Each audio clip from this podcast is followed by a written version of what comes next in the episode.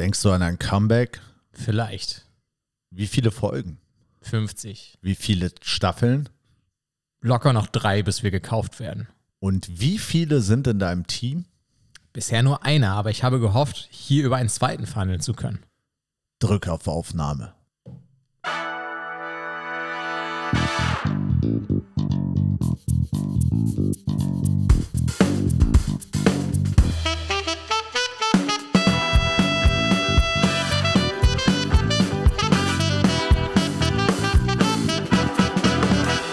Zwischenwasser. Yes, und damit ganz herzlich willkommen zur neuen Staffel Zwischenwasser. Ich bin Tino Glum, mir gegenüber in Hannover live und in Farbe sitzt Stefan. 60 Sekunden sind mehr als genug stark. Stefan, schön dich zu sehen. Hey, herzlich willkommen an euch alle da draußen. Schön, dass ihr wieder da seid. Und Tino, normalerweise reichen auch fünf Sekunden. also 60 sind mehr als ausreichend, äh, um auch die Playstation wieder hochzufahren und sich wieder den wichtigen Dingen des Lebens zu widmen. Da steht nur noch 60 Sekunden der Klassiker, aus dem wir gerade das Zitat rausgenommen haben, mit, mit Nicolas Cage, ist so einer der wenigen Promis, die nicht gecancelt werden, oder? Hat er sich schon jemals irgendwas zu leisten, also zu, zu Schulden kommen lassen, weswegen der in, im Verdacht steht, mal gecancelt zu werden? Ich glaube nicht. Also Nicolas Cage kommt wirklich sehr, sehr wenig in der öffentlichen ja, in der öffentlichen Berichterstattung vor, also zumindest hier im europäischen Raum. Ich weiß nicht, wie er sich so in den USA hält. Obwohl er Deutscher ist, ne? Ist das so? Ja, ist, er, ist er hier geboren worden? Ja, der, der hat eine deutsche Oma. Ich glaube, der ist irgendwo in Karlsruhe oder so tatsächlich geboren worden. Auf jeden Fall weiß ich, dass er eine deutsche Oma hat. Ja, wahrscheinlich in Kaiserslautern oder in der Nähe von Rammstein. Das ist ja so die klassische Karriere. Bruce Willis übrigens in Niederoberstein geboren. Echt? Ja, Das wusste ich nicht. Geil, Bruce Willis. Ist auch ein Deutscher. Und Terence Hill ja auch, auch eine deutsche Oma, die dann irgendwann nach Italien geflüchtet ist im Zweiten Weltkrieg. Deswegen äh, ist Was, er was, da sa- aufgewachsen. was sagt uns das? Alle Omas kommen aus Deutschland? Ja, auf, auf jeden Fall meine. Also ich kenne auch nur deutsche Omas. Also, also das ist Ja. doch. Gibt es einen anderen? Doch, es gibt auch italienische Omas, da bin ich mir relativ sicher. Nee, aber meine Lieblingsschauspieler sind auf jeden Fall Bruce Willis und Terence Hill. Zumindest spielen die so in meinen Lieblingsfilmen mit. Das finde ich gut, dass da so ein bisschen noch so ein bisschen Nationalstolz bedient wird, weil in Deutschland haben wir jetzt nicht so die große, die riesengroße Schauspielerriege, sag ich mal. Daniel Brühl und das war's. Ja, und äh, Matthias Schweighöfer, der mittlerweile, das haben wir auch schon mal gesagt, in den USA echt durchstartet. Ne? Man glaubt es nicht. Also der ist ja hier auch oftmals irgendwie belächelt worden. Hier macht er mittlerweile wieder Werbung für Möbelhaus. Finde ich auch komisch, weil er startet gerade in Hollywood richtig durch. Ist da auch unter vielen Schauspielkollegen und Regisseuren wirklich bekannt. Hat da jetzt einen sehr, sehr großen Blockbuster, ich glaube, letztes Jahr rausgebracht oder Anfang des Jahres. Da geht es um irgendwelche, irgendeine Diebesgeschichte. Ich habe ihn auch noch nicht gesehen. Soll aber wirklich gut sein. Hat auch sehr, sehr gute Kritiken bekommen. Ist überall eingeladen worden. War, glaube ich, auch bei Jimmy Kimmel. Daniel Brühl und das war's. Ja. Aus gut bei Lenin natürlich. Stefan, wie ist es dir in den letzten Wochen so, so ergangen? Mann, ihr hört, ich habe immer noch meine Long-Covid-Symptome im Körper drin. Ich bemühe mich weniger zu husten. Ja, wir hätten beim letzten Mal die Huste rausschneiden können, aber nein, ihr sollt ja an unserem Leben teilhaben. Das soll, wir wollen einfach authentisch wirken. genau. Also das, wir brauchen das so ein bisschen, dass, dass ihr mitbekommt, wie es dann wirklich ist. Und bevor wir reinstarten, ich dir beantworte, wie es mir ergangen ist, habe ich natürlich auch in der neuen Staffel einen Ah, sehr Fun gut. Fact zu Hannover mit Sehr dabei. gut. Pass auf, Tino. Wusstest du, dass Hannover die Heimat der Nacktscanner ist? Nein, ist das hier eingeführt worden quasi am Flughafen? Äh, Wow, ich finde das krass, dass du das direkt in Verbindung bringst. Tatsächlich, ja. Die Nacktscanner sind hier im Jahr 2016 äh, drei hochmoderne Sicherheitsscanner, wie es äh, hochoffiziell heißt, am Flughafen äh, Hannover-Langenhagen eingeführt worden, in Betrieb genommen worden. Nicht Das war eine schlecht. Deutschlandpremiere. Nicht schlecht. Dass das auch mal Thema, das war auch genau drei Minuten Thema, glaube ich, ne, in den Medien. Und dann gab es irgendeinen Anschlag und dann war, also noch ein, und dann war das Ding halt durch. Dann war es halt klar, dass es so, dass es notwendig war. Und irgendwie es war das auch nie, es war vorher eine große Welle, ob sowas gemacht werden darf. Aber- ja, lustigerweise, genau. Das war vor, ähm, bevor die Dinger angeschafft wurden, war es eine Riesendiskussion. Die ging über zehn Monate durch ganz Deutschland. Als die Dinger da waren, hat es keinen mehr interessiert. Nee, also mich würde es jetzt auch nicht, inter- ich, würde es wahrscheinlich mal wahrnehmen, dass ich jetzt durch den Nacktscanner laufe. Sollte man vielleicht dann doch, kann man da Schabernack betreiben? Kann man irgendwas Lustiges sich auf dem Rücken malen oder sowas, die dann sehen? Ja, wahrscheinlich. Also wenn du irgendwie das so in so einem, wenn du so ein Draht biegst oder so wahrscheinlich. Also mit sowas, wird doch, sowas wird doch angezeigt. Ja, oder Alufolie, genau. So eine Alufolie, so ein, So, so am, so einen schönen Alufolie-Pimmel. wenn du den so einrollst. Ja, fände ich gut. Aber ich habe dazu ähm, noch eine andere unbestätigten Fakt hier aus Hannover. Der unbestätigten Angabe zufolge soll bereits 2006 die äh, Yamba Nacktscanner-App zum Einsatz gekommen sein. ja, und äh, ich habe da natürlich auch eine Anfrage beim Flughafenbetreiber platziert. Die wurde aber jede, äh, lediglich mit einem Crazy Frog-Video beantwortet. Ja, da, damals, dadurch haben sich die Jamba-Gründer wahrscheinlich dann raus, rauskaufen lassen. Die haben halt einfach Nackt, die Nacktscanner-Technologie hatten sie damals schon in der Hosentasche. Genau, auf dem Handy. Und äh, ja. Kennst du, gab es bei dir auch im Freundeskreis so einen, so einen Idioten, der so, der so ein Jamba-Abo irgendwie aus Versehen abgeschlossen hat und da nicht mehr rauskam und dann ultra viel Geld dafür gelohnt, äh, gelöhnt hat? Nicht, dass ich mich erinnern könnte. Bei uns gab es einen, der war ein sehr guter Fußballer, aber, das war es dann halt auch. Und das, der hat wirklich irgendwie 120 Euro pro Monat auf seiner Rechnung gehabt, nur für diese Kacke. War das so teuer? Ja, der, war, der Aber beim, halt nicht, beim er Abo war rauskommt. doch All-Inclusive, oder nicht? Oder war das gar nicht so? Ja, aber ich weiß nicht, ob es Jamba oder irgendwas anderes war, aber der hat sich da auch nicht getraut, das seinen Eltern zu sagen. Erst als, äh, wirklich jetzt erst als seine Ersparnisse leer waren und er da irgendwie über 600, 700 Euro für äh, abdrücken musste in Summe, hat, hat er denen das halt gesagt und es war auch relativ einfach, das wieder zu kündigen. Okay. Also da musste man jetzt nicht vor Gericht ziehen oder so, aber der hat halt Schiss gehabt, seine Dummheit zu veröffentlichen. Hat er lieber Nummer 5. Das ist auch gut. Das sollte man Aber- sich als Lebensweisheit auch mitnehmen. Aber ich sag mal so, er hatte wahrscheinlich in Mecklenburg-Vorpommern größte, das größte Archiv an polyphonen Klingeltönen, oder? Ja, Auf, ja, ja. auf seinem Handy. Der hat auch versucht, das dann über den Schwarzmarkt sozusagen das Geld wieder reinzuholen, aber der, der Umschlagswert war einfach nicht mehr groß genug. ja, schade.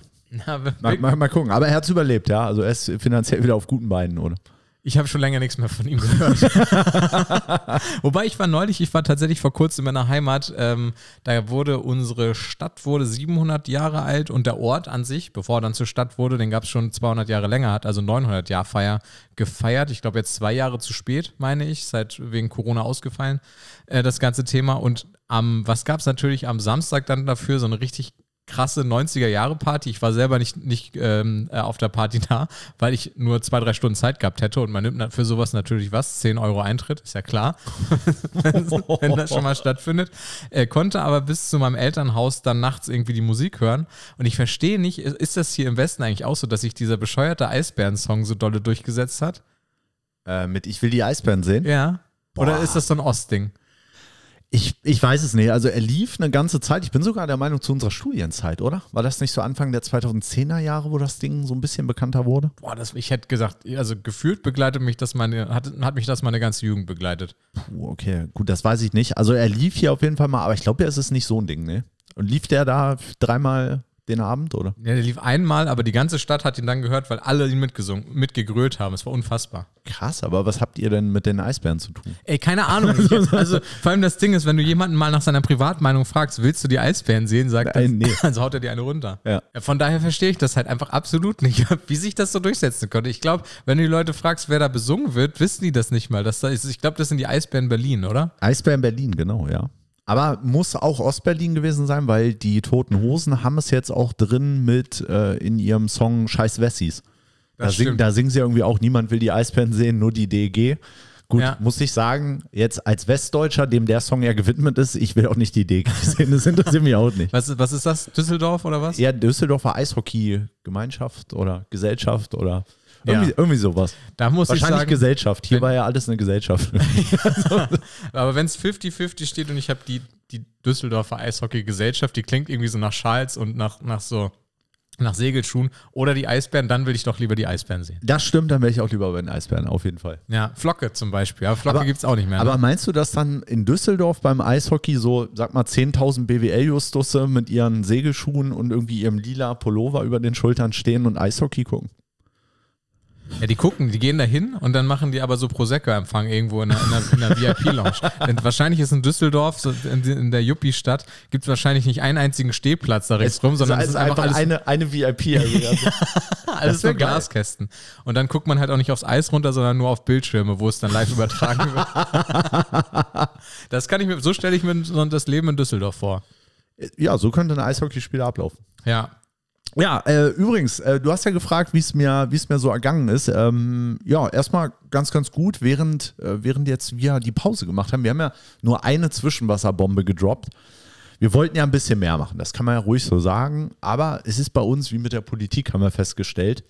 Auch bei der Politik, da ja, hat man Ziele, hat man Ambitionen und manchmal muss man sich dann eben auf den kleinstmöglichen Kompromiss einigen, der in unserem Fall jetzt die eine Folge war. Aber ich glaube, da haben wir abgeliefert, oder Tino? Ja, die hat für drei Folgen gereicht. Da, da, bin, ich, da bin ich sicher. Außerdem kam einfach das Leben dazwischen. Da- So ist es halt einfach mal. Genau, das ist wirklich so, weil ähm, als ich im letzten Jahr natürlich noch auf Campingplätzen verweilt habe und wir da ja mehr oder weniger sorglos aufnehmen konnten, habe ich wirklich den ganzen Sommer über gearbeitet. Und jetzt tritt ein schöner Zustand ein, ab ja, morgen, ab nächster Woche Montag zwar, ich habe drei Wochen Urlaub. Ja, und ich sag dir das auch nur, um dir das unter die Nase zu reiben. Und äh, da freue ich mich sehr drauf. Endlich wieder Normalzustand, weil äh, wenn ich ans erste Podcast-Jahr denke, da warst du ja immer im Urlaub oder du kamst gerade aus dem Urlaub oder dem sehr in sehr naher Zukunft war dann wieder Urlaub. Endlich, endlich habe ich wieder den alten Stefan zurück. Ich kenne dich als Arbeitenden, kenne kenn ich dich quasi gar nicht. Ja, ich habe es im ersten Jahr so gemacht wie der FC Barcelona. Ich habe mir quasi den Urlaub der nächsten Jahre vorausgeben lassen. Ja, das ist gut. Die haben auch übrigens, es gibt so eine Liste ähm, mit den Vereinen, die irgendwelche Strafen fürs Financial Fairplay oder wegen Financial Fairplay Verstößen zahlen müssen, aber Barca natürlich nicht dabei. Klar. Nee, da läuft doch alles. Aber ich finde es auch super, dass irgendwie PSG irgendwas war, hatten die ein Minus von 65 Millionen oder so und müssen jetzt seit 10 Millionen nochmal draufzahlen. Ich finde den, das ist die Konsequenz ist irgendwie lustig. Wäh- Während wir Überziehungszinsen von 17% genießen, scheint das da noch recht erträglich zu sein 17 Prozent haben wir. in diesem Bereich. Ja, 17% war, glaube ich, damals mal der Regelsins. Mein Girokonto war schon jahrelang nicht im Minus, keine Ahnung.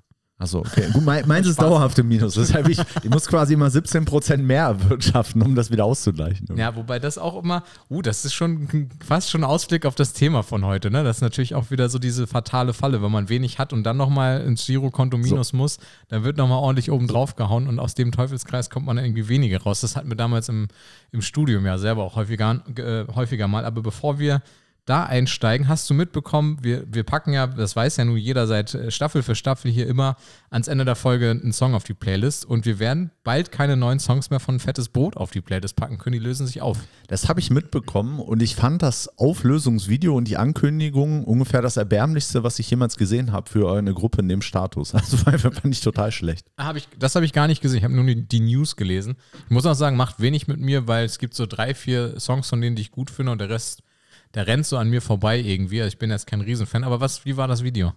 Ja, sie haben irgendwie so ein, so ein, weiß ich nicht, Plakat hochgehalten. Also da stand noch nicht mal was drauf, irgendwie sowas. Und keine Ahnung, die Brote sind. Und dann hat das Video mittendrin aufgehört. Ich weiß nicht, also es war so wie halb hochgeladen. Ich kann das gar nicht beschreiben. Okay. Und unten drunter war dann quasi das Statement. Also es war ganz weird. Ich muss dir das nachher mal zeigen, dann äh, kannst du dir das noch mit anschauen. Fand ich der Gruppe irgendwie nicht würdig, hatte aber auch genau wie bei dir nicht viel mit mir gemacht, weil die waren schon immer da. Die waren auch okay, wenn die da waren. Ich habe nichts gegen die. Die Songs fand ich auch mal ganz gut, wenn man die so auf einer Party kann man die dann feiern. Aber war jetzt nie so meine Gruppe, wo ich irgendwie mit, ja, mit Herz und Seele drangehangen habe. Also mal gucken. Mein erster Reflex war, dass wir, die machen ja jetzt noch so ein Best-of-Album und so eine Abschiedstour. Und eigentlich ist ja da schon das Comeback gefühlt schon eingeplant. Also irgendwie war das so, rieche ich da so ein bisschen Lunte, dass die in fünf Jahren dann doch nochmal Bock bekommen und dann halt ein Comeback-Album ähm, und eine Comeback-Tour und sowas irgendwie raushauen. Ja, bei den Jungs glaube ich das auch. Die hängen ja auch wirklich sehr an der Musik, haben ja jetzt immer ein Leben lang Musik gemacht, auch zusammen Musik gemacht. Ich meine, König Boris ist mal ausgeschert, äh, hat mal selber Musik gemacht, aber glaube ich auch begleitet mit von seinen Kollegen, also zumindest irgendwie im Songwriting. Und ich glaube auch, dass wir die auf jeden Fall wiedersehen werden. Ja. Mal gucken, vielleicht wird das auch so ein Ding wie bei den Rolling Stones, dass sie dann einfach jedes Jahr eine Abschiedstournee machen. Die Stones sind ja, glaube ich, auch seit 45 Jahren auf Abschiedstournee. Ja, Äh, vorsorglich, gucken. vorsorglich. man, man weiß halt einfach nicht, wie lange, wie lange so ein Keith Richards da noch irgendwie rumsteht. Also, Ich, ich bin auch mal gespannt. Ich habe ja bei den Stones immer die Theorie, wenn irgendwann alle Mitglieder gestorben sind, jetzt ja der Drummer gestorben und der wird ja ersetzt. Und ich habe halt das Gefühl, irgendwie, wenn die Urmitglieder gestorben sind, dann werden die ersetzt durch neue und die gehen einfach weiter auf Abschiedstournee. Also ich glaube, das wird so eine 100-jährige Abschiedstournee. aber das wären dann quasi neue, neue Mitglieder, die aber auch schon alt sind.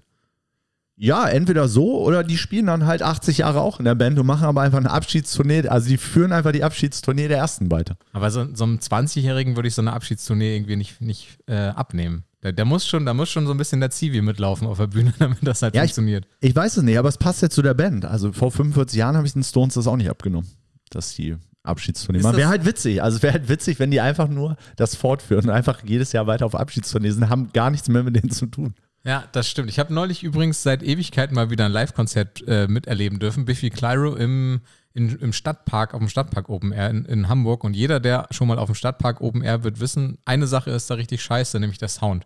Du hörst halt wirklich die Musik nicht so gut. Und das Schlimme ist, du hörst dann halt die Leute nebenan. Die da irgendwie was erzählen. Und Junge, neben mir standen, also auch rechts neben mir standen die Leute, mit denen ich da war, die meine ich jetzt nicht, äh, sondern links neben mir stand halt irgendeiner, der genau einen Song von dieser Band kannte und dann aber sich irgendwie für den größten Experten insgesamt gehalten hat. Der hat halt erzählt, die würden aus London kommen und dass sie halt eigentlich ja acht Bandmitglieder hätten und was weiß ich nicht alles für, für einen äh, Quatsch. Da merkt man wieder, wie gut es ist, dass auf normalen Konzerten die Musik laut genug ist, damit man den ganzen Schwachsinn von, von links und rechts irgendwie nicht hört. Irgendwie, ich habe auch festgestellt, dass ich, also weil ich diesen Mann da so lange habe reden hören, wie selten man sich in die Diskussion mit, so, mit solchen Leuten halt einfach begibt. Also wir umgeben uns da tendenziell eher mit, mit äh, klügeren Leuten irgendwie und da macht es halt auch mal Bock, äh, irgendwie tiefer gehen, über irgendwas zu quatschen. Aber mit so richtigen Tieffliegern, da kommt man ja gar nicht ins Gespräch. Also vielleicht war das auch so wieder so geisterweiternd, aber ich habe ich hab eher das Gefühl gehabt, irgendwas ist da abgestorben in mir. Ich kann jetzt ein bisschen weniger gut Französisch sprechen oder so, jetzt wo ich dir zugehört habe. Ich finde es eher interessant, ähm, dass sich Leute da so in die Tiefe mit beschäftigen, mit der Band, auf dessen Konzert sie sind. Mache ich, boah, gefühlt in 80 Prozent der Fälle gar nicht. Ja, hat er ja nicht. Der hat ja nur erzählt. Er, ich ja, muss dazu sagen, der hat halt irgendeine so Frau vollgelabert, die ganz offensichtlich auf seinen Kumpel stand.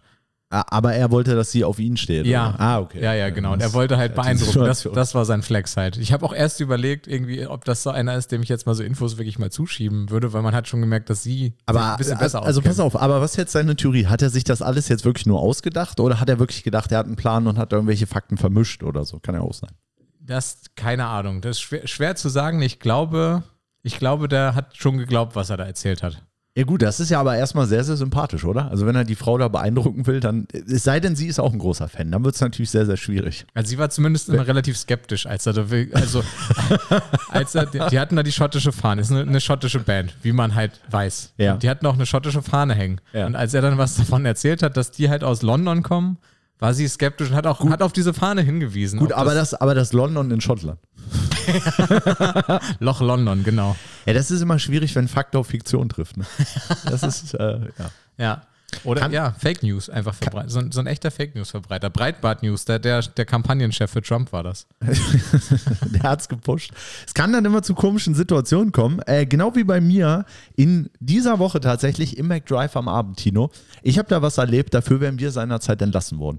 Was ist denn bei McDonalds immer so die, die goldene Regel gegenüber dem Gast gewesen? Die, die erste Regel, die man eigentlich lernt, so fast mit dem ersten Tag, wenn man anfängt. Ja, wenn du auf den Burger rotzt, mach es hinten im, im ja, Kühlschrank. Das, im war, das war 1b. nee, keine Ahnung. Ich, was war, was ich, war denn die Du weißt ja, ich hatte keinen du nie Kundenkontakt. Ja.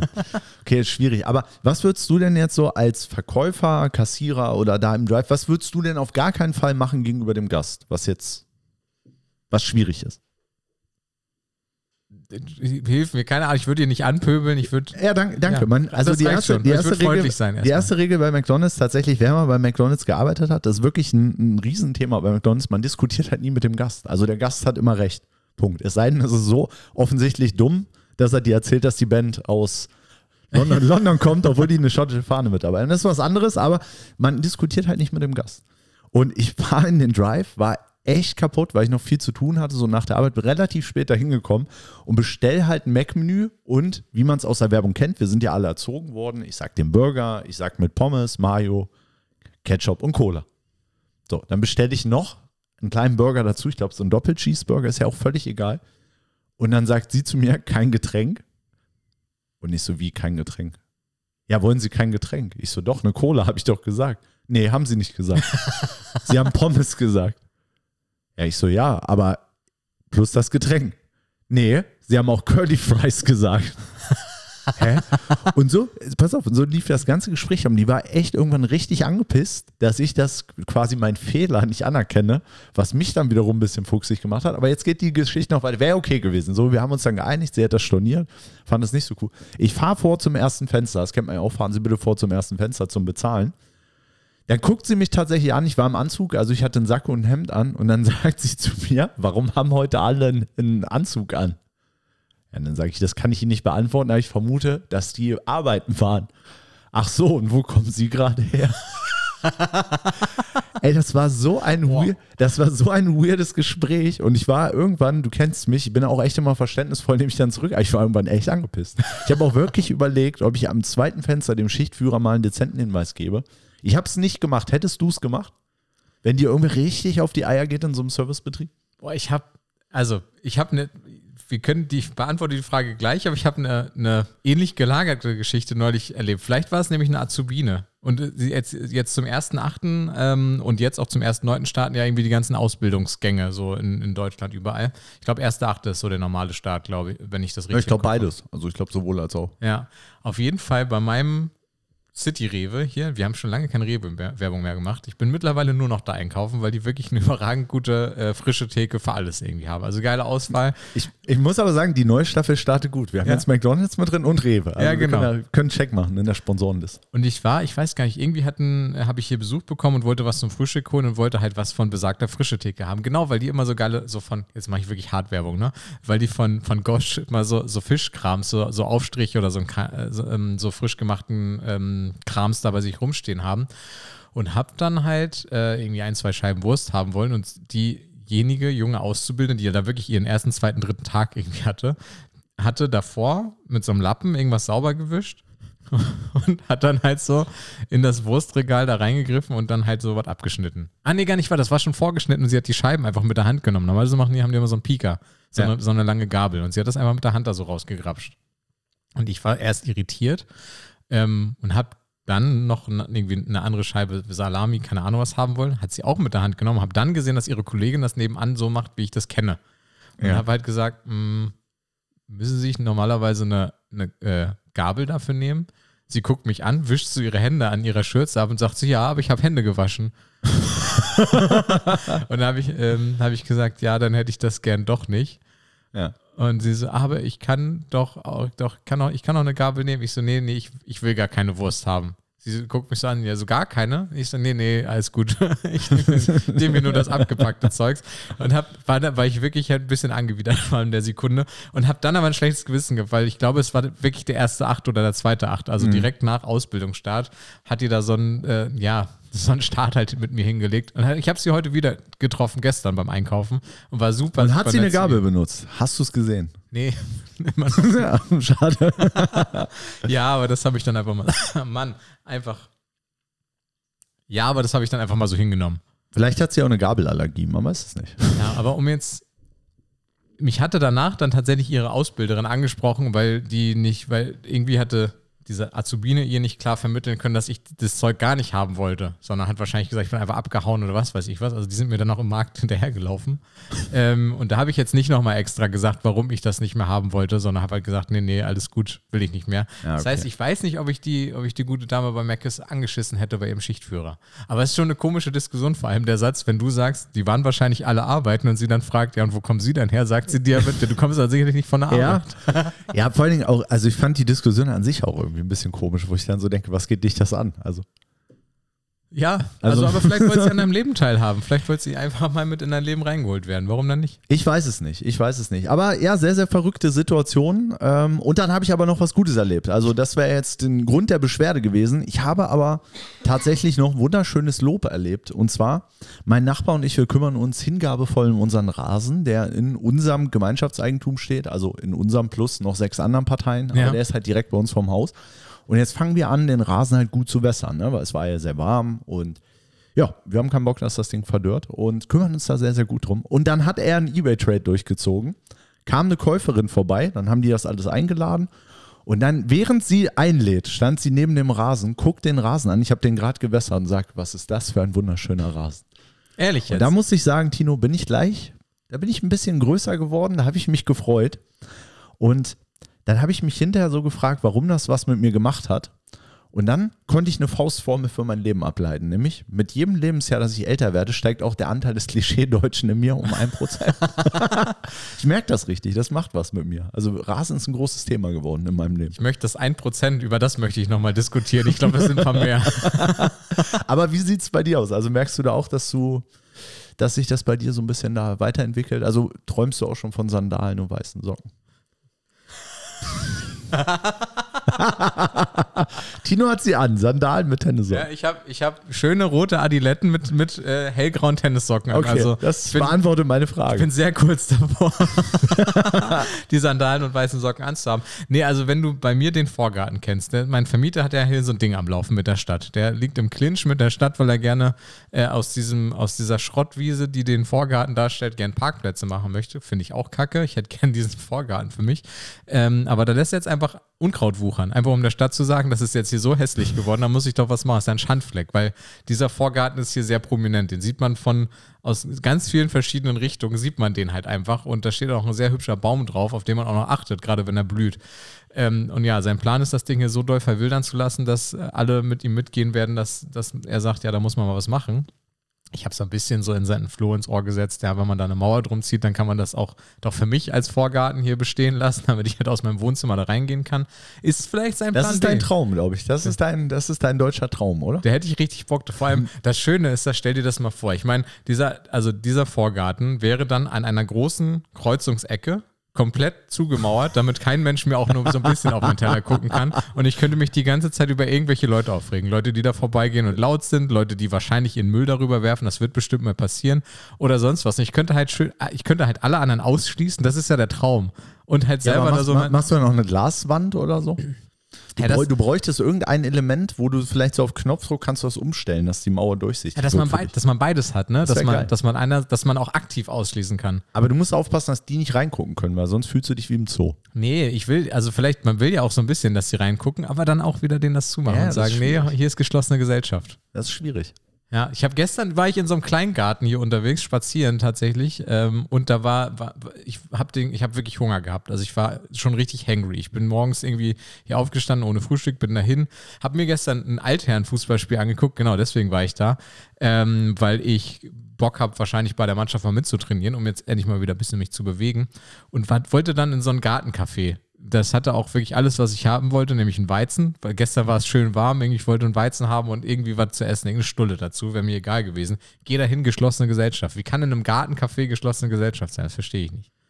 Vielleicht hat der Gartenverein auch Geburtstag gehabt und die haben nochmal nachgefeiert. Vielleicht machen die es aber genau so, wie ich mir das vorgestellt habe. Weißt du, das, Ja, für, alle anderen sieht das, das ist immer geschlossen. Aber da- das stand auch nicht dran, wann. Da stand halt nicht dran, nur heute, Samstag, der XY, sondern da stand halt ges- geschlossene Gesellschaft. Vielleicht ist das einfach immer so. Die locken da Leute hin mit, ihrer, äh, mit dem großen Weizen auf der Karte, auch noch zum anständigen Preis und dann, na, nee, du nicht. Vielleicht ist das generell so ein Ding hier in Hannover, dass der Hannoveraner gerne etwas irgendwie genießt, aber die anderen dabei ausschließt. Ja, das, das kann gut sein. Aber falls das so ist, für, für meinen potenziellen Vorgarten wäre das auf jeden Fall genauso. Ihr dürftet vielleicht gucken, auf jeden Fall nicht anfassen.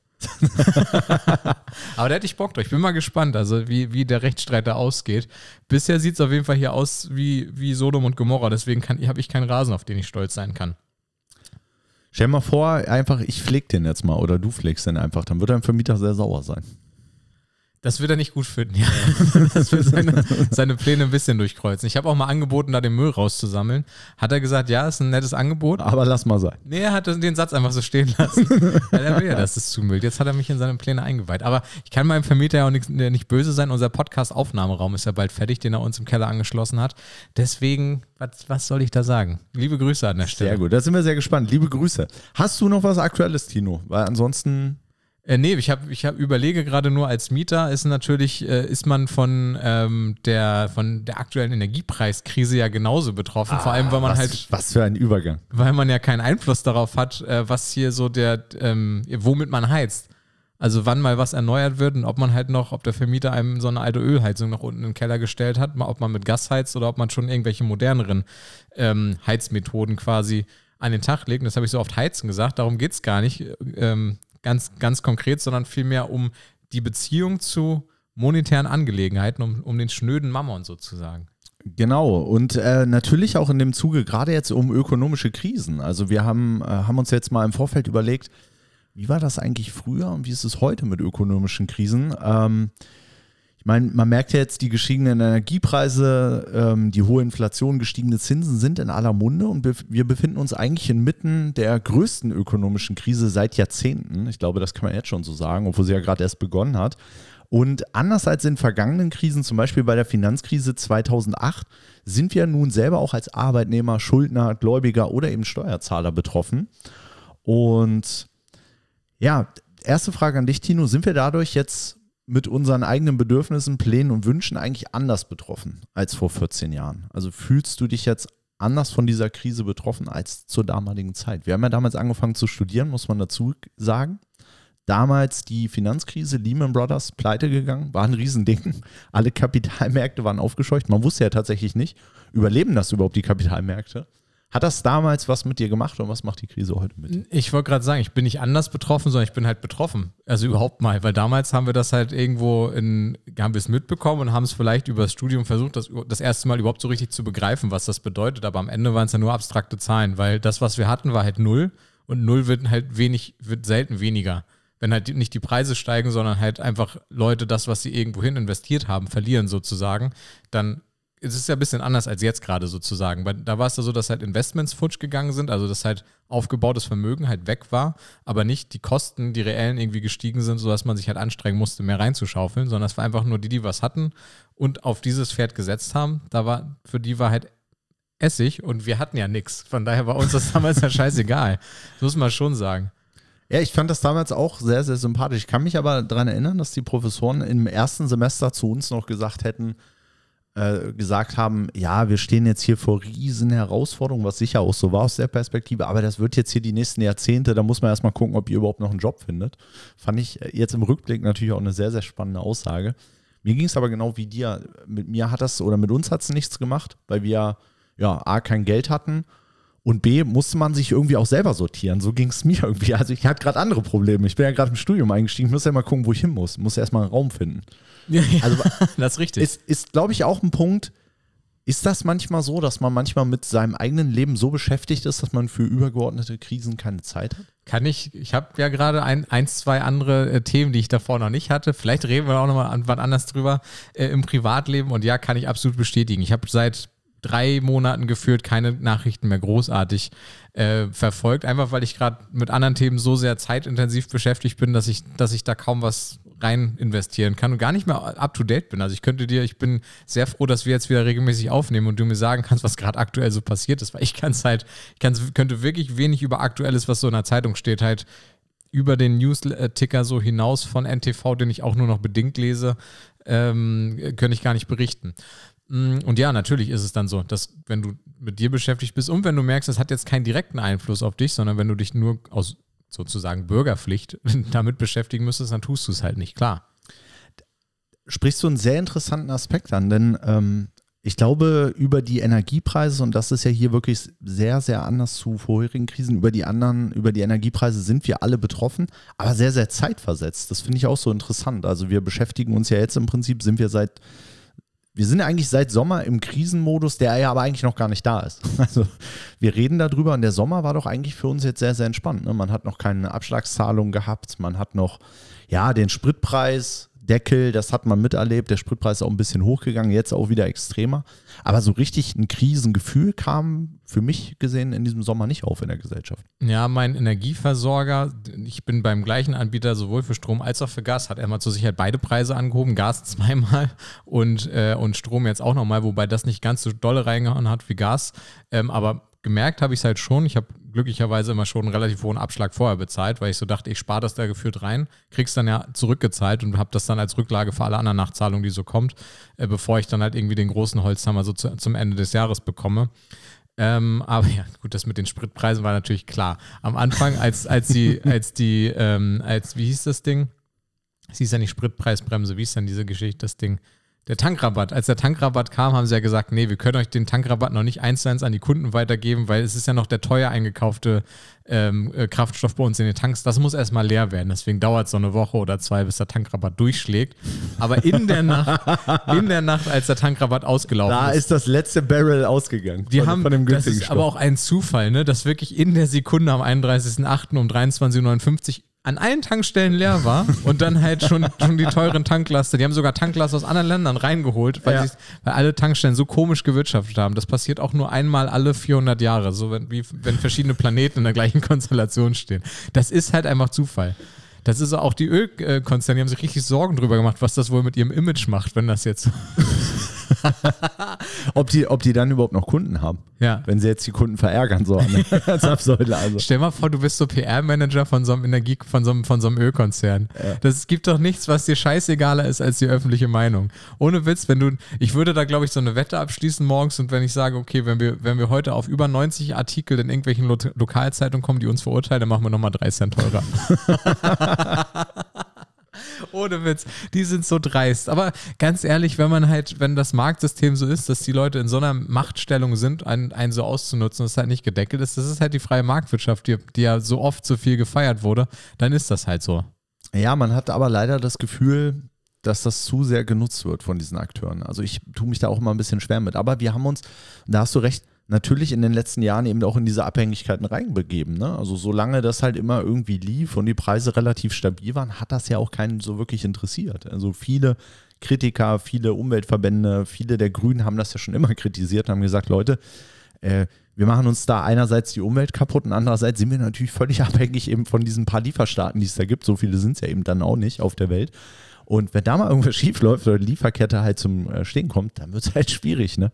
Ja. Mit den, äh, mit dem, mit den fossilen äh, Kraftstoffen oder mit den Verbrennern. Und ja, ich weiß nicht, vielleicht auch für meinen Teil, ich habe das auch immer unterschätzt. Also vielleicht, das lief immer so nebenbei oder ja, es lief halt, Punkt. Und in dem Moment hat man sich nicht mit beschäftigt oder gar keine, gar keine geopolitischen Überlegungen angestellt, dass es auch mal anders sein könnte. Ja, das jetzt in Kombination mit der sehr transparenten Politik von so jemandem wie Robert, Robert Habeck, was jetzt alle von, von der Regierung immer verlangen. Also die Regierung muss sich ja gefühlt jetzt gerade öfter erklären, als das die ganze Merkel-Regierung in 16 Jahren irgendwie musste.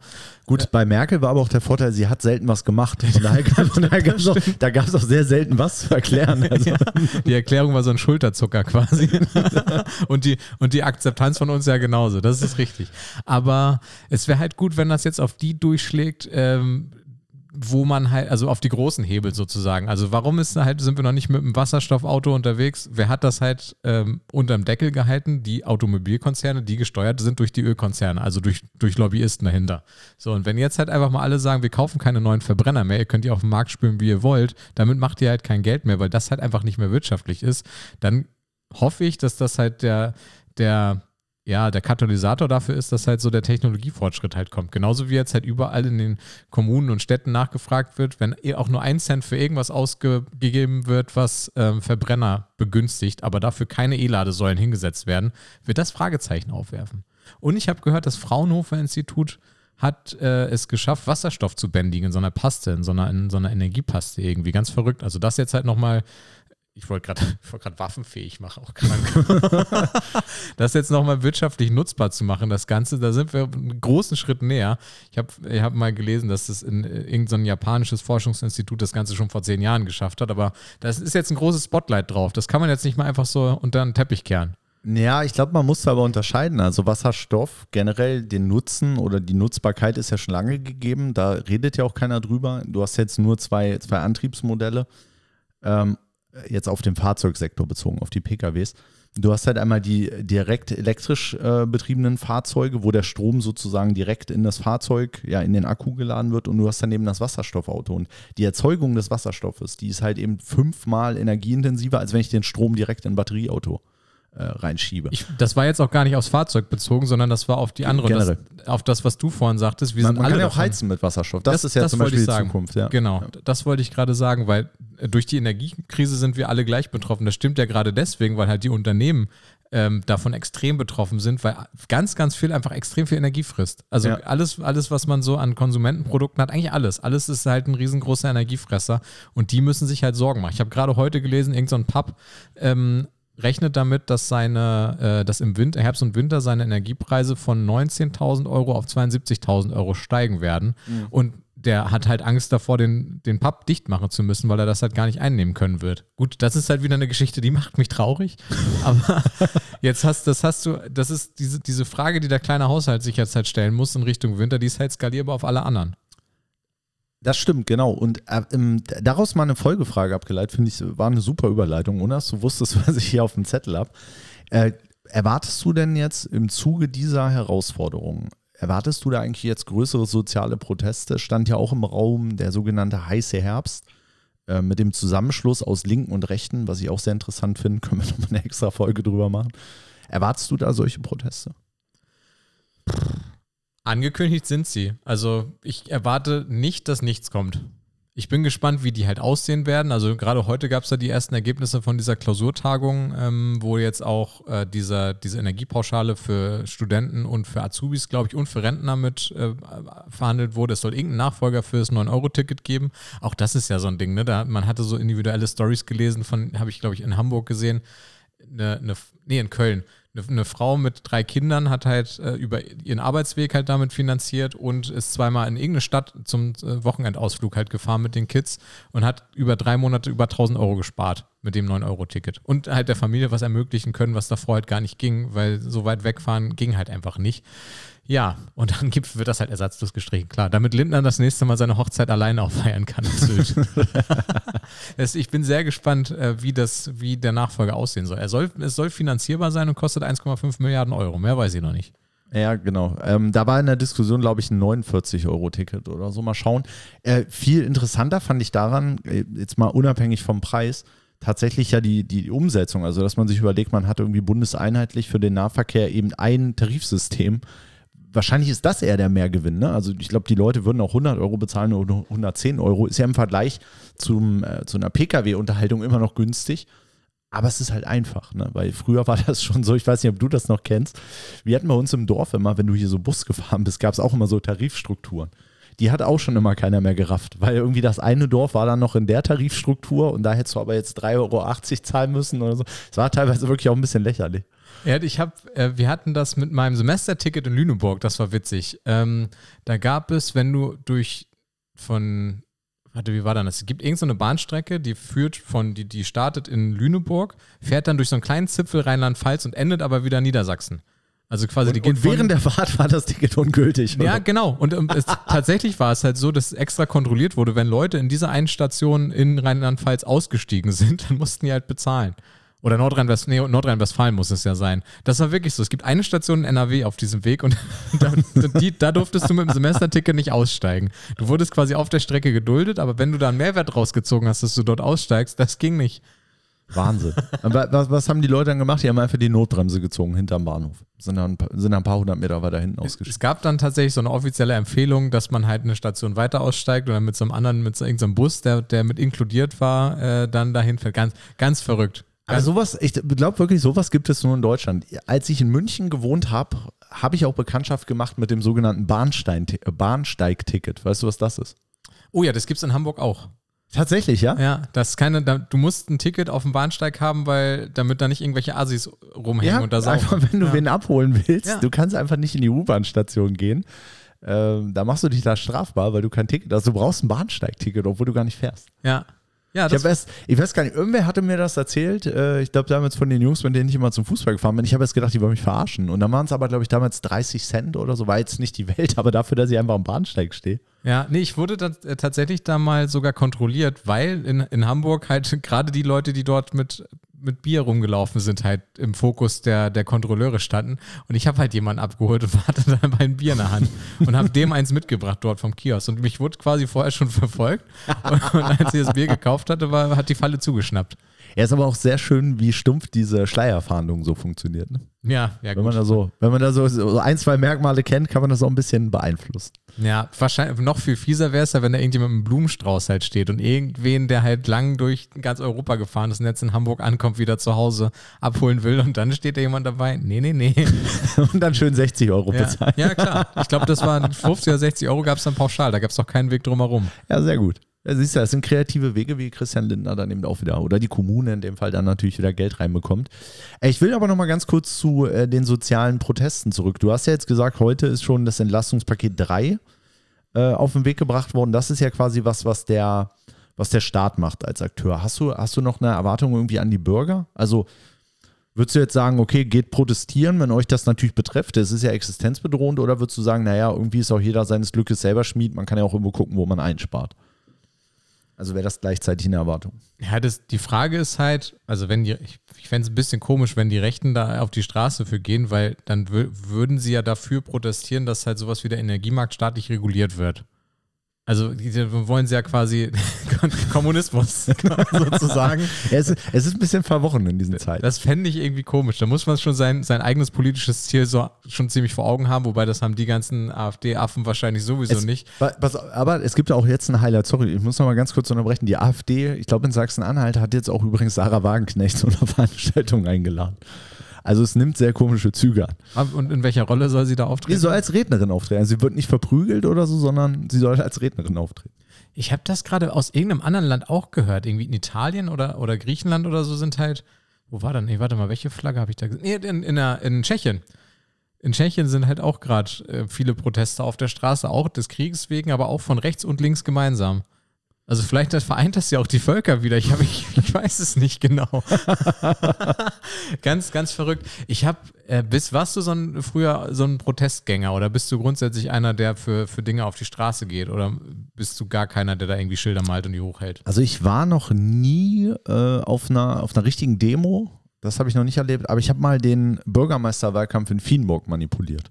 Aber das ist, das ist, äh, das ist ein anderes Thema. Das okay. ist ein anderes. Du willst, musst du mit deinem Anwalt erst sprechen. Ich muss gucken, ob das schon verjährt ist. Ich bin mir nicht so sicher. Da sind tatsächlich ein paar Aktionen gelaufen, über die ich jetzt hier nicht so reden darf. ich war damals, ich war nur einmal auf so einer richtigen Demo mit unterwegs, glaube ich. Und ich bin der Meinung, da ging's, hat irgendwas mit der Schule zu tun gehabt. Und es war, wenn wir da hingegangen sind, hatten wir halt schulfrei. Deswegen bin ich da hingegangen. Das, das war halt der, der, der Grund für Fridays for Future. Ja, nee, noch, ich glaube, das ging um, ging es um die Einführung der, der, von, von 13 auf 12 oder so, dass dagegen protestiert worden ist oder irgendwas für Lehrergehälter oder was weiß ich. Auf jeden Fall haben die Lehrer das organisiert, dass wir da hinfahren. Das war dann in mhm. Rostock mhm. und man war dann halt in Rostock unterwegs, anstatt sich irgendwelchen langweiligen Unterricht anzuhören. Aber ansonsten weiß ich nicht, ey, ich habe, ich finde das gut, dass Leute auf die Straße gehen und protestieren, sodass halt irgendwas gemerkt wird, also dass halt, dass man nicht nur so Facebook-Warrior hat, aber ich selber war halt nie davon überzeugt, dass das wirklich was bewegt. Andererseits, wenn das alle so sehen würden wie ich und alle halt nur für sich selber zu Hause irgendwie denken, das finde ich jetzt aber kacke, aber das nie irgendwo laut mal kundtun, kommt diese Message auch nie an. Also das ist wahrscheinlich eher so, so, so Butterfly-Effekt-mäßig halt, dass, dass dadurch der öffentliche Diskurs auf dieses Thema halt weiter gelenkt wird und das halt nicht nur durch Medien, also nicht nur durch Zeitungen, die das schreiben, sondern auch wirklich durch, durch einen Mob, der das halt unterstützt, indem er halt da ist, also mit den Füßen sozusagen ja. aktiv abstimmt. Aber trotzdem, das war weder früher ein Ding, äh, noch ist das heute ein Ding, an dem ich großartig selber teilnehme. Ich glaube, ich würde da sogar die Hypothese in den Raum stellen, dass das auch der Grund ist, warum es heute in Ostdeutschland häufiger zu tatsächlich Protesten kommt oder zu Märschen, weil die Leute tatsächlich 1990 gelernt haben, oder 1989 natürlich auch äh, der Beginn, gelernt haben, es kann tatsächlich auch was bringen. Das kann durchaus sein, ja, ja. Da bin ich mir sehr, sehr sicher, weil das ist, glaube ich, dann auch so in der DNA verankert. Gut, es waren dann wahrscheinlich eher die Eltern, äh, Großeltern wäre jetzt ein bisschen lange her, aber waren dann wahrscheinlich eher die Eltern. Aber ich glaube, das ist bei den Menschen dann eben doch angekommen. Ey, wir haben einen ganzen Staat zum Einsturz gebracht und das hat damals was geholfen und deshalb versuchen wir es jetzt irgendwie nochmal. Ja, das ist aber auch das Schlimme, dass halt dieses Wir sind das Volk jetzt immer auf allen möglichen Protestmärschen dann halt angestimmt wird, was halt damals für uns gestanden hat für den Mauerfall. Das finde ich immer ein bisschen pervers. Hauptsache, die spielen wieder an Tagen wie diesen von den Hosen. Absolut. Also ich meinte das jetzt auch gar nicht werten. Ich meine, da sind natürlich auch viele Leute oder viele Sachen dabei, die ich jetzt auch nicht so unterstützenswert finde. Aber ich glaube, an und für sich ist das eine andere DNA, die eben in den neuen Bundesländern da verankert ist, weil man eben gemerkt hat, okay, wenn wir das Ding auf die Straße tragen, wenn wir genug sind, dann funktioniert das eben. Und deshalb versucht vielleicht auch eine kleine Menge das jetzt eben immer wieder anzuschieben. Ja, ja, das kann sein. Ich glaube, bei uns ist man, schäbt man sich auch weniger das, was du wahrscheinlich bei der Bürgermeisterwahl gemacht hast. Was ich hier, wenn man aus meinem Fenster guckt, sieht man ja das, was du wahrscheinlich auf der Bürgermeisterwahl damals manipuliert hat, wenn ich jetzt mal eine These in den Raum werfen darf. Nee, das nicht. Achso, okay. Also wenn, hier, es hängt, äh, ich habe ein sehr großes Fenster im Wohnzimmer und man kann von der Position, wo Stefan gerade sitzt, wunderbar auf zwei so ganz furchtbare Wahlplakate gucken und da mal mit, dem, mit einer kleinen Zange dran, um, um die aus meinem Sichtfeld zu entfernen. Ich weiß, dass man das nicht darf. Punkt. ich glaube, das ist halt, ich bin, mehr so für Guerilla-Aktionen, würde ich damit sagen. Ja, sehr gut. Ja, man muss vielleicht auch im Kleinen einfach anfangen, vor seiner Haustür. So, so wird das sein. Aber kannst du dich noch an deine erste so richtige private Finanzkrise erinnern? Ich kann mich genau an zwei Momente erinnern, ähm, wo es halt, wo, wo mir das Thema Geld oder kein Geld haben oder mit irgendeiner finanziellen Forderung überfordert zu sein, halt mal so richtig ins Haus stand.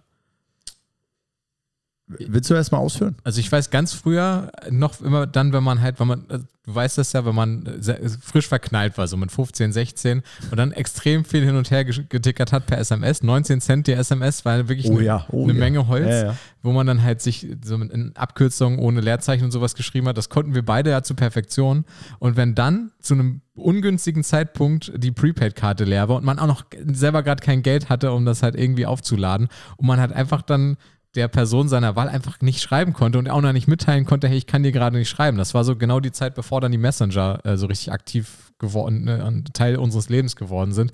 Das war scheiße. Das war ein richtig blödes Gefühl. Und da habe ich halt auch immer meine Eltern halt gefragt, kann ich nochmal 15 Euro haben irgendwie für eine Karte und habe es meistens auch bekommen. Schöne 15er D1 beim, beim Schlecker. Nee, ich finde mal, ich habe, du bist, du warst so einer, der zum Dingens, zum Drogeriemarkt gegangen ist. Ich war beim Schlecker, ja. Tatsächlich. Ich bin immer zur Tanke gegangen, Oh ja. weil die hatte nämlich immer offen. Stimmt. Ja, und da konnte man äh, sich dann hier auf dem Kassenzettel, hast du so einen Code bekommen. Das gab es aber angerufen. später erst, ne? Ganz am Anfang waren das so eine festen. Ja, so eine Rubbelkarten. Genau, Ja, ja. ja, genau. Und jetzt im Nachhinein muss ich feststellen, ja, natürlich haben mir meine Eltern 15 Euro gegeben. Also ich meine, ich musste ja, ich habe ein bisschen Taschengeld bekommen, aber der Anspruch war ja nie, damit halt zu haushalten oder zu hart zu wirtschaften oder was auch immer, sondern wenn ich, wenn ich halt einen legitimen Wunsch hinterlegt habe, halt mit meinen Freunden kommunizieren zu können und jetzt nicht jeden Tag mir da Geld aufgeladen habe, sondern halt im Rahmen mal gefragt habe, natürlich habe ich das bekommen. Aber ich habe mich damals immer richtig schlecht gefühlt, wenn ich dann nochmal nachbetteln musste sozusagen, gerade weil man ja Taschengeld gekriegt hat.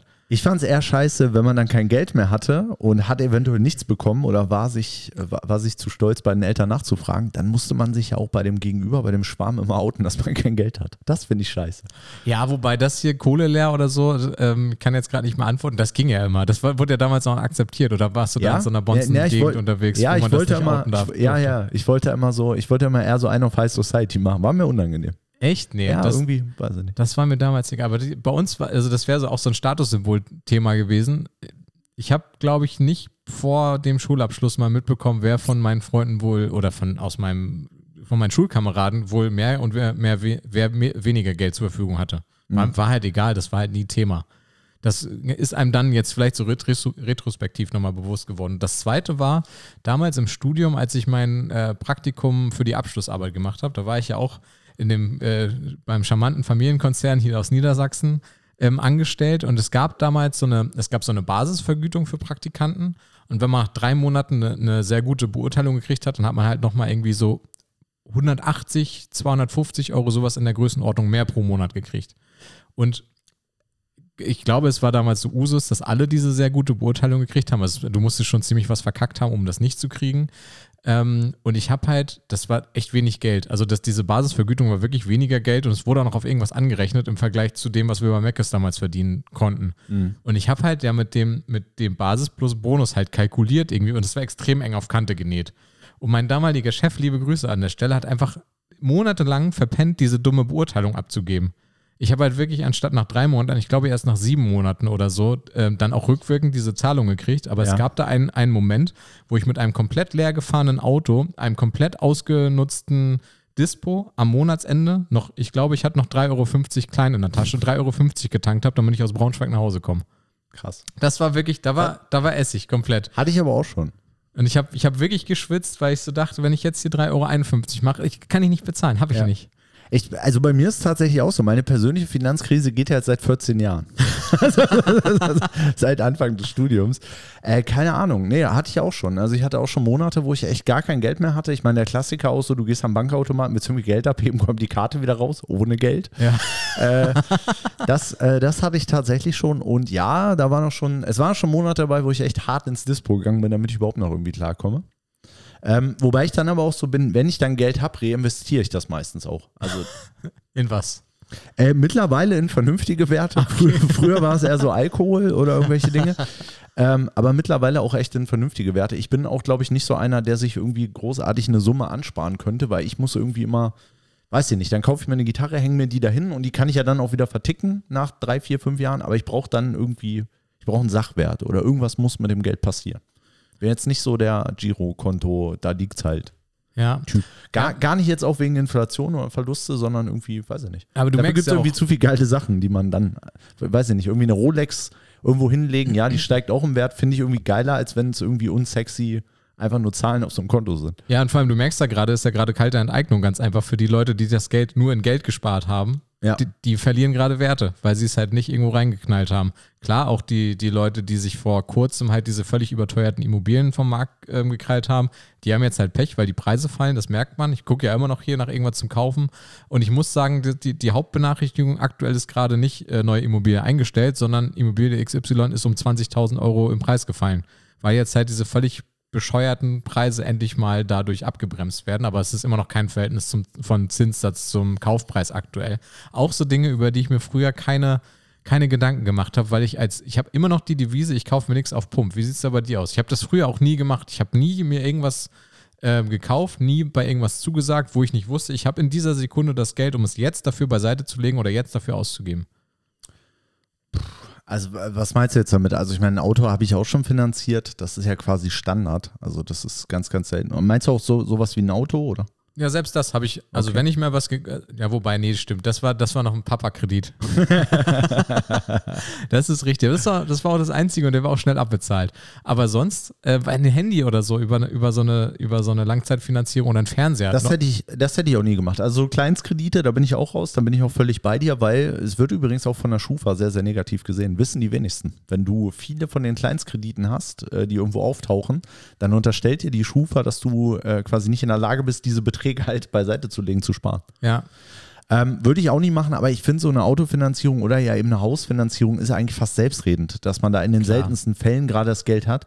Und dann kommt es natürlich auf das konkrete Angebot selber an. Also wenn natürlich eine Fahrzeugfinanzierung für 0%, für 0,5%, da macht es eigentlich auch wenig Sinn, das Geld da irgendwo auf den Tisch zu legen. Das ist richtig. wenn ja. ich- die gibt es nur gerade nicht mehr, diese 0% Finanzierung. Ich finde zumindest keine. Aktuell nicht, nee, aktuell nicht. Aber wenn man dann eben sagt, okay, ich habe das Geld oder ich habe es in Teilen oder wie auch immer, aber brauche ich gar nicht, weil krieg eben günstig den Kredit und reinvestiere es wieder in was anderes, dann ist es ja auch eine vernünftige wirtschaftliche Entscheidung, eben mit dem Fremdkapital zu arbeiten. Das stimmt. Gibt mir trotzdem immer ein schlechtes Bauchgefühl. Also selbst wenn ich sowas mal gemacht hätte, hätte ich wahrscheinlich mir den Betrag angespart. Und selbst wenn ich ihn, wie du sagst, mit einer 0% Finanzierung dann halt finanzieren kann, hätte ich den Betrag irgendwo beiseite gepackt, den versucht zu verzinsen mit irgendwas, was noch irgendwie halbwegs funktioniert und von diesem, von diesem Extrakonto sozusagen den Abtrag bezahlt.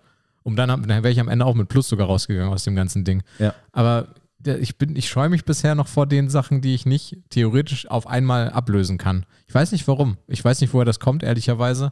Aber das war damals schon so. Also ich habe auch nie, wenn irgendjemand gesagt hat, ja, lass mal hier da in Urlaub fliegen nächsten Sommer oder was weiß ich was, was, was ja schon mal so gegen Ende der Schulzeit mal passiert ist.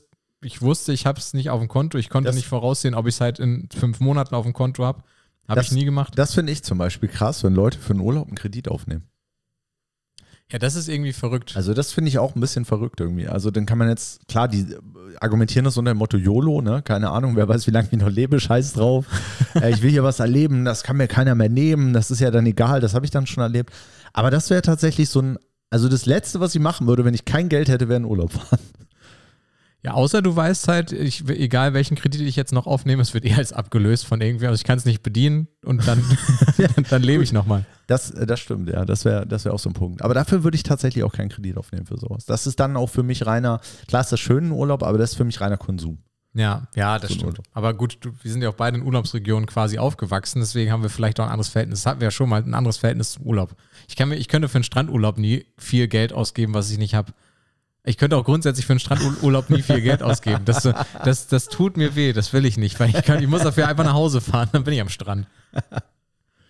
Ja, Ja, ähm, aber hast du, wann, weißt, kannst du dich noch daran erinnern, wann du das erste Mal für so bewussten Konsum betrieben hast, im Sinne von, ich kaufe mir jetzt halt nicht, wenn ich zwei gleichwertige Produkte habe, ich kaufe mir nicht das teurere, sondern das günstigere. Und um das hier mal zu klären, Billigschokolade ist nicht das gleichwertige Produkt. Puh, mache ich nie. Ich kaufe mir eigentlich immer das teurere. Echt jetzt? Also Ja. auch wenn du so Salzstangen oder sowas hast, wo man Ja. wirklich objektiv keinen Unterschied findet. Ja, Echt jetzt? gib mir einfach ein besseres Gefühl. also muss ich jetzt, muss ich ganz ehrlich sagen, gib mir einfach ein besseres Gefühl. Ich glaube, ich habe Ich, ich bilde mir dann auch einfach ein, es ist besser und dann kann ich damit aber irgendwie besser leben, als wenn ich das günstige kaufe. Dann habe ich das Gefühl, ist nicht so toll und ich hätte was Besseres haben können. Ja, das ist bei, bei so vielen, also bei einer Schere oder so, sehe ich das auch so. Da würde ich mir immer die teurere Schere kaufen, einfach weil ich weiß, dass die besser äh, schneidet als irgendein so Billigding. Aber gerade so bei, bei einer Salzstange, da bin ich mittlerweile auch bei gut und günstig angekommen.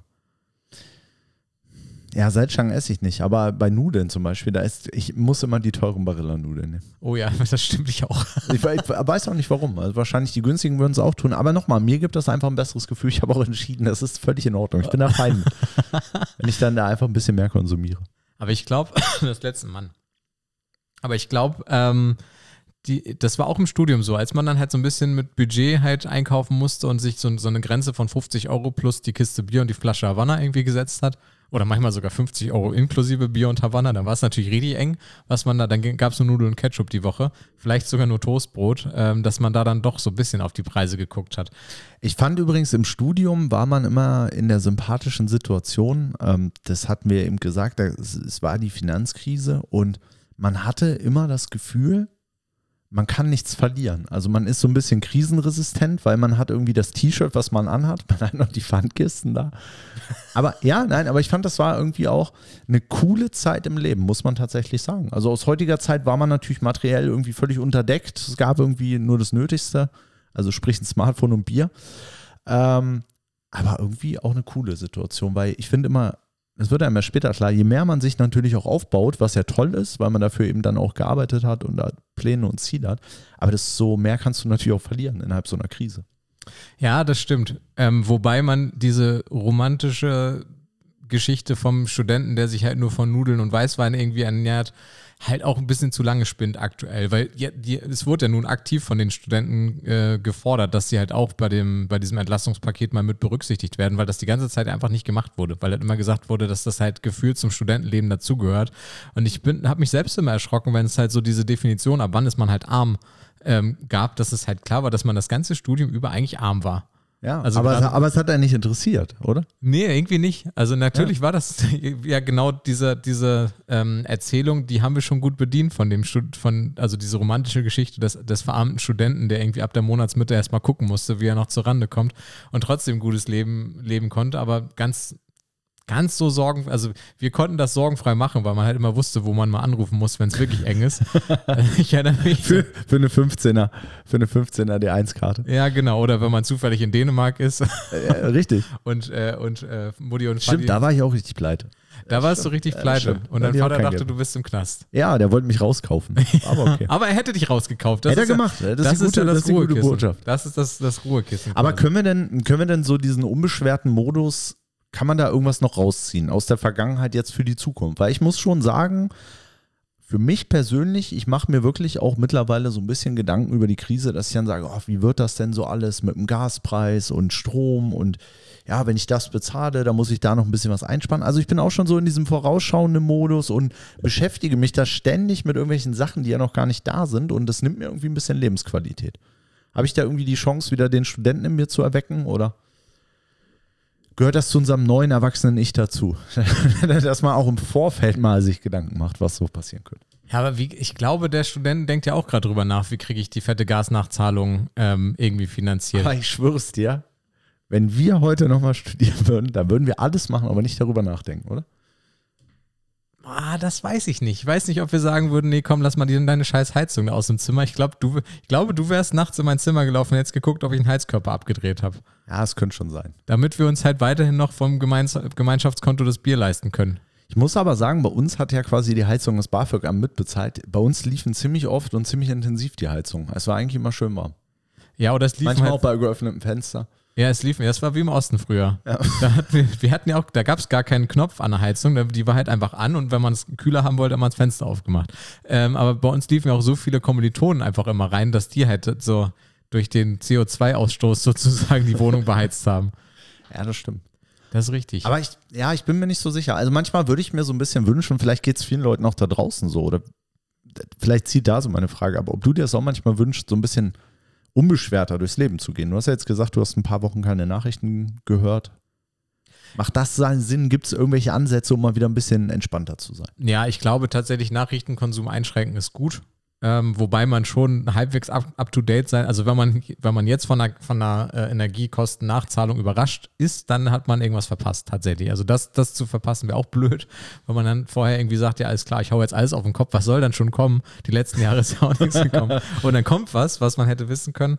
Soweit äh, sollte man schon irgendwie up to date sein. Ähm, Ja, weiß nicht, je mehr du hast, über, umso mehr machst du dir halt einfach Sorgen. Das ist halt das Ding. Aber ich glaube, was, was da, also man sollte sich halt einmal hochrechnen, sozusagen, das Monster in Monstern äh, und wie viel, wie viel Nachzahlung da wirklich kommen kann, also wie viel finanzielle Mehrbelastung da kommen kann, gucken, wie viel habe ich auf dem Konto liegen, dass da li also diese, genau den Betrag da liegen lassen äh, und unangetastet lassen und fertig, ähm, um das Ganze so ein bisschen greifbar machen.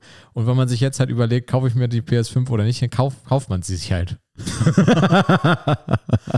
ja, weiß ich nicht. Also ich glaube, das, das nimmt halt so die, ähm, die, das gibt so ein bisschen die Unbeschwertheit zurück. Also halt mhm. halt doch, dann doch zu sagen, ähm, dass man sich halt das eine materielle Ding halt, was man sich anschaffen möchte, wenn man sich das halt leisten kann, also jetzt nicht auf Pump, ähm, sich dann halt anzuschaffen.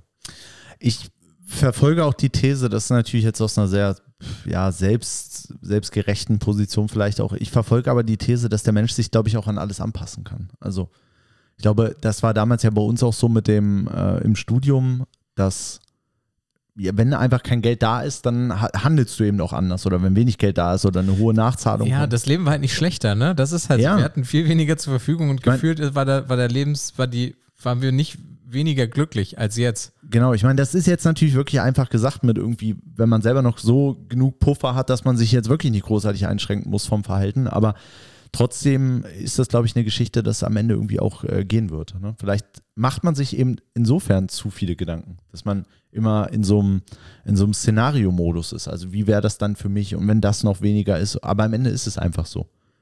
Ja, und vor allem, es ist so unkonkret. Das, das ist, also Szenario-Modus ist ein guter Punkt. Das ist halt einfach, so, solange man nicht greifen kann, wie viel ist es dann jetzt äh, halt, wie, um wie viel wird der Preis halt steigen, wie viel mehr Belastung ist das auf meiner Haushaltsrechnung. Vielleicht sowas einfach mal in Excel runtertippen. Ähm, ich glaube, das nimmt schon viel an Kopfschmerz weg, wenn man das halt einfach mal sich ganz konkret vor Augen führt, um nicht dieses unkonkrete, diese, diese Gefahr im Dunkeln sozusagen halt, sagen wir mal, mit der Taschenlampe hinleuchten und gucken, wer steht denn da mit seinem Mantel und hat, und hat keine Hose an. Und, und ein Priestergewand. ja, Gut, ja, aber ich glaube, dann haben wir es doch eigentlich erstmal ziemlich gut zusammengefasst. Ähm, ich gucke mal gerade, ob ich hier noch irgendeine richtig coole Frage auf dem Zettel habe, so zum Abschluss. Aber warte, meinst du, ich habe eine Frage. Kommt das mhm. automatisch wieder zurück? Weil, also die große Frage war ja nun, wie, wie nehmen wir solche ökonomischen Krisen früher und heute wahr? Und wir haben jetzt, lag ja weniger daran, dass wir früher grüner hinter den Ohren waren, so ein bisschen. Klar, weil wir es halt nicht in Gänze verstanden haben, tue ich auch immer noch nicht, ehrlicherweise. Also, warum letztes Jahr gesagt wurde, es ist schlecht für die Weltwirtschaft, dass der Ölpreis so weit unten ist, my ass. Jetzt ist der ja. Ölpreis weit oben, es ist scheiße für mich, verpisst euch. Macht das wieder so wie letztes Jahr. Ist mir scheißegal, was dann äh, sonst irgendwo passiert. Ähm, also, den Zusammenhang kann ich immer noch nicht vernünftig äh, äh hinkriegen, aber ich glaube, es ist halt weniger, dass wir da jünger und anders drauf waren, sondern halt anders betroffen. Und ich glaube, wenn wir Rentner sind und einfach unsere feste Rente bekommen und den Rest rettet dann am Ende eh der Staat halt irgendwie mit raus, dann ist es halt auch wieder egal. Das Gefühl des so Rentner äh, könnte unser Rentnerleben so wie das von uns als BAföG-Empfänger halt sein. Das stimmt, aber ich finde es sehr sympathisch von dir, dass du glaubst, dass wir noch Rente bekommen werden. Also das ist, ja, das ist jetzt aber ein anderes Thema. Steht wieder auf einem anderen Blatt Papier, aber vielleicht wird es dann später so ein Ding sein, dass man dann halt so alten WGs bezieht. Genau, das kann aber sein, dass man sich dann eben so wieder äh, anpasst. Ja, und das unterstützt dann eben die Theorie von mir eben, dass, dass man äh, das Verhalten da anpasst, dass man dann ja irgendwelche Lösungen findet. Und ich bin sehr, sehr gespannt. Trotzdem muss ich versuchen, so ein bisschen die, die, die Betroffenheit. Es gibt ja, glaube ich, auch verschiedene Stufen von Betroffenheit. Also einmal tatsächlich, man ist jetzt sehr hart betroffen, es kommt die Rechnung, so wie bei der der Gasversorger. Da kann man ja sich jetzt schwer rausnehmen, die sollte man dann eher bezahlen. Das ist immer eine sehr, sehr gute Idee. Und dann gibt es ja immer noch so eine, so eine gefühlte Betroffenheit irgendwie. Und die muss ich irgendwie reduzieren. Das wäre übrigens, das wäre äh, doch so eine Protestaktion, da wäre ich gespannt, was da passiert. Wenn jetzt alle geschlossen sagen, äh, wir bezahlen das nicht. Lieber Gastversorger, du kannst, also denn, du darfst nicht von meinem Konto abheben. Ganz Deutschland sagt, nee, zahlen wir nicht. Was wäre das? Also, das wäre vielleicht, also, das wäre doch mal ein heißer Herbst, oder? Wenn wir sagen, wir, wir machen jetzt einen Dauerauftrag ein und zwar genau zu dem Betrag, wie es davor war. Und um, um, den Rest kümmern sich halt irgendwelche anderen Leute, die halt sich auf die Fahne geschrieben haben, äh, sich darum zu kümmern. Ja, verklag mich doch und 80 Millionen andere. Mach mal. Ja, das äh, wäre ein sehr, sehr heißer Herbst und wahrscheinlich ein kalter Winter. weil, nee, weil jetzt durch das Entlastungspaket, da ist drin festgeschrieben, wer, seine, wer die Gasrechnung nicht zahlen kann, dem darf das Gas nicht abgedreht werden. Ah, okay. Deswegen, das ist halt, also, das wäre eine Welle. Also, ich will jetzt nicht dazu aufrufen, aber ich habe ich hab ja gesagt, ich habe meine Vorauszahlung direkt schon angepasst. Aber äh, trotzdem wäre das ja zumindest mal was, was halt alle Akteure zum Handeln zwingen würde, sozusagen, weil solange halt der Dauerauftrag immer noch funktioniert oder die, die Einzugsermächtigung, kann man halt auf die Straße gehen, wie man will. Am Ende hat man das Geld ja trotzdem bezahlt. Nicht, nicht uninteressant. Aber ich bin, ich, wo wir jetzt über das Rentnerdasein gesprochen haben, da merkt man, den Podcast können wir auch dann aus der Perspektive ja noch, Noch weiterführen, genau. Äh, dementsprechend müssen wir vielleicht die 50 Folgen und äh, drei Staffeln, bis wir gekauft werden, vom Anfang nochmal äh, revidieren und nochmal ein paar Nullen dran schreiben jeweils, würde ich sagen. Hast du übrigens gemerkt, die letzte Folge, äh, die Zwischenwasserbombe, wäre eigentlich die Folge 96 gewesen. Ich habe es mal in Anlehnung auf so, sag mal, unseren Braunschweiger Background, habe ich sie 95 plus 1 genannt. Ja, sehr gut. Sorry an alle 96-Fans, aber Nee, nicht sorry, die, die, diese Mannschaft hat heute in Rostock gewonnen, das nicht. Die, okay. Da haben wir uns gar nicht zu entschuldigen. Da, da wollte ich nur noch mal darauf hinweisen. Also wer das nicht kennt, wir haben ja auch viele Hörer irgendwie im, im ganzen Bundesgebiet, die das wahrscheinlich nicht kennen. Das hängt jetzt an der Rivalität äh, der beiden äh, Teams. Äh, Braunschweig oftmals als Peine Ost bezeichnet und äh, Hannover als Peine West. Und ja, die sprechen dann gegenüber oder sich gegenüber nicht gern da die Zahlen aus. Und Das war ja.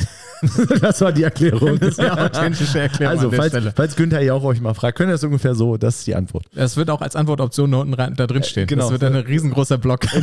Auch in, Schriftgröße 3. Schriftgröße 3, genau. Sehr gut. Ja gut, dann bleibt uns ja nichts anderes übrig, als jetzt noch Songs auf die Zwischenwasser-Podcast-Playlist zu packen, oder? Ja, und aber pass auf, wir machen es mal so, du fängst an und ich frage dich einfach mal. Was hast du denn da so für einen Song? Stimmt. Und wir haben noch, wir sind euch noch eine Zuhörerrückmeldung schuldig. Die nehmen wir einfach mit in die nächste Folge rein. Aber ihr könnt, ihr habt diesen Mann schon mal live hier vom Mikro sprechen hören. Vielleicht erkennt ihr ja die Stimme. Sehr gut. Sehr gut. Äh, Tino, ich hau einfach mal meinen Song raus. Eine sehr, sehr bekannte Band. Die war schockiert, dass der Song noch nicht drauf ist. Sum 41 mit Underclass Hero. Oh, sehr, sehr, sehr gut. Sum 41 haben wir insgesamt auch recht wenig drauf nur, ne? Ja, die haben wir irgendwie ausgeklammert. Ich weiß nicht, vielleicht liegt das dran, dass wir nochmal so eine kleine Techtelmechtel mit Avril Lavigne hatten und sie ja vorher mit dem Sänger von Sum 41 verheiratet war. Nee, das war ja schon die, die sie ersetzt hat. Also sie ist ja, wurde ja durch ihre Freundin, sie ist ja selbst gestorben und wurde Ach, durch stimmt. ihre Freundin Stimmt, ersetzt. sie ist ja ersetzt. Ja, okay. Gut, ja, aber dann können wir die jetzt einfach drauf. Ich habe tatsächlich, ich habe mir heute, ich habe ja schon mal eine Filmempfehlung rausgehauen, das mache ich jetzt direkt nochmal. Ja, ich habe schon mal gesagt, dass äh, mein Lieblingsanimationsfilm Sing ist. Kennst du den? Hast du den, Den, den kenne ich, ja, da haben wir doch auch äh, einen, Song drauf. I'm, I'm Still Standing. Genau. Richtig, genau. Von, äh, in der Version von Taron Egerton. Geiler Schauspieler, gerade bei, bei Apple TV Plus, eine geile Serie, In with the Devil. Ähm, sehr, sehr gut und verrückt durchtrainiert, der Typ. Dass der noch singen kann, ist gemein. Dass halt so viel Talent irgendwie in den reingeschüttet worden ist, das verstehe ich nicht. Ähm, da ist der zweite Teil gerade jetzt bei, auf irgendeiner Streaming-Plattform, keine Ahnung wo zu sehen. Da will ich jetzt keine Werbung für machen. Ähm, und da lief ein Song, der, das ist so einer, kennt, kennst du so Lieder? Da weißt du weder, wie das Lied heißt, noch wie der Interpret heißt, aber immer wenn das irgendwo läuft, tanzt du damit, weil er dich halt einfach vom Stuhl so holt. Das ist aber keiner, den du jemals aktiv mal angesteuert hast in der Playlist. Okay. Aber, aber, aber ein sehr, sehr bekannter aus der Vergangenheit. Also es ist, du wirst ihn wahrscheinlich kennen. Also das ist Okay. eigentlich ist das so deine Musikrichtung äh, also, oder deine, deine Es- Ol- Oldies-Richtung es- fast schon. es ist Smells Like Teen Spirit. nee, es ist die Steve Miller Band oh, sehr schön. mit Boah, Steve Miller, warte, warte, warte, warte, warte. Nee, ich verwechsel die gerade mit Manfred Mann's Earth Band, aber das sind die nicht. nee, das sind die nicht. Sag mal, sag mal, Titel. Abracadabra. Stimmt. Abracadabra. Sehr, sehr gutes Ding. Und immer, das, der muss halt, der, der muss auf jeden Fall auf die Playlist drauf. Ja, dann würde ich sagen, wir sind zurück, ab jetzt auch wieder regelmäßig und Bis nächste Woche. Ciao. Zwischenwasser.